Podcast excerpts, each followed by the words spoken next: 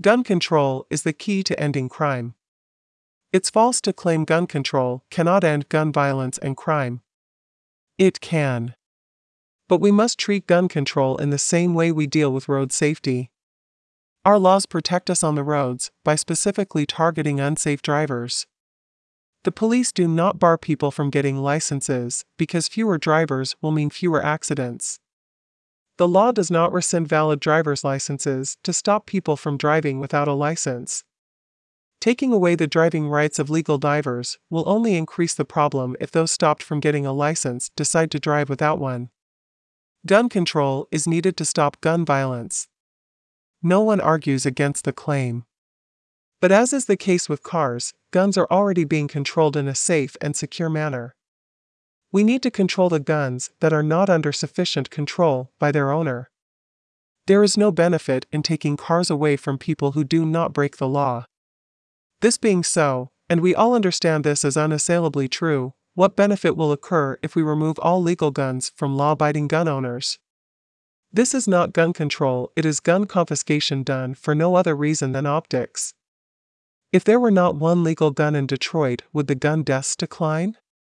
Would gun crime be reduced? No doubt some people might be impressed by a government that promised to eliminate all legal guns, but this would take a considerable amount of money and a substantial amount of manpower. With what benefit? Could not the money and manpower have been put to better use? A serious commitment to end gun crime requires serious measures.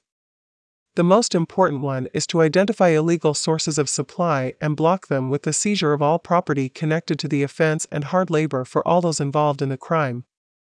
A task force must be formed with special powers to seek and seize all illegal guns. Those found in possession of an illegal gun are committed to 30 years of community service. Committing a crime using an illegal gun is a capital offense. The right of self defense against anyone committing a crime whilst possessing a gun must be unlimited and unqualified. The person who sells an illegal gun to a person who then commits a crime or any person who knowingly supplies guns to a convicted felon is committed to a minimum of 25 years without parole upon conviction.